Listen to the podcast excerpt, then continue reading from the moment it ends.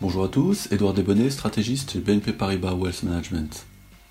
Les chiffres d'inflation avaient surpris à la hausse en juillet, mais ça n'a pas été le cas en août. Bien au contraire, l'inflation a été de moins 0,2% dans la zone euro, et donc on peut parler de déflation.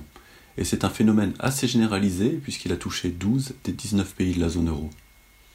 La raison, ou plutôt les raisons, parce qu'elles sont nombreuses, ce sont la baisse de la TVA en Allemagne, la baisse du prix du pétrole et aussi les soldes dans différents pays.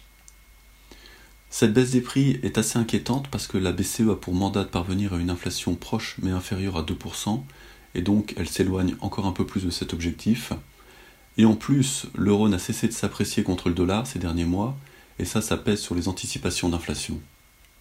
Donc la BCE n'aura pas le choix la semaine prochaine, dans sa réunion de septembre, que d'enfoncer le clou sur sa volonté de garder une politique monétaire accommodante, ultra accommodante même, pendant longtemps.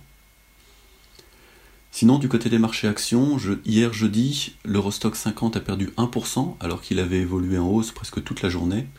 C'est l'ouverture des marchés américains qui a pesé sur la tendance.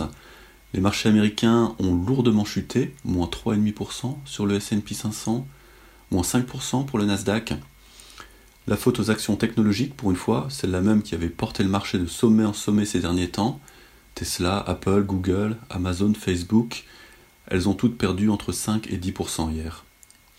Ce sont certainement des prises de profit, mais l'ampleur de la chute montre que les investisseurs sont quand même assez nerveux par rapport aux valorisations de ces entreprises.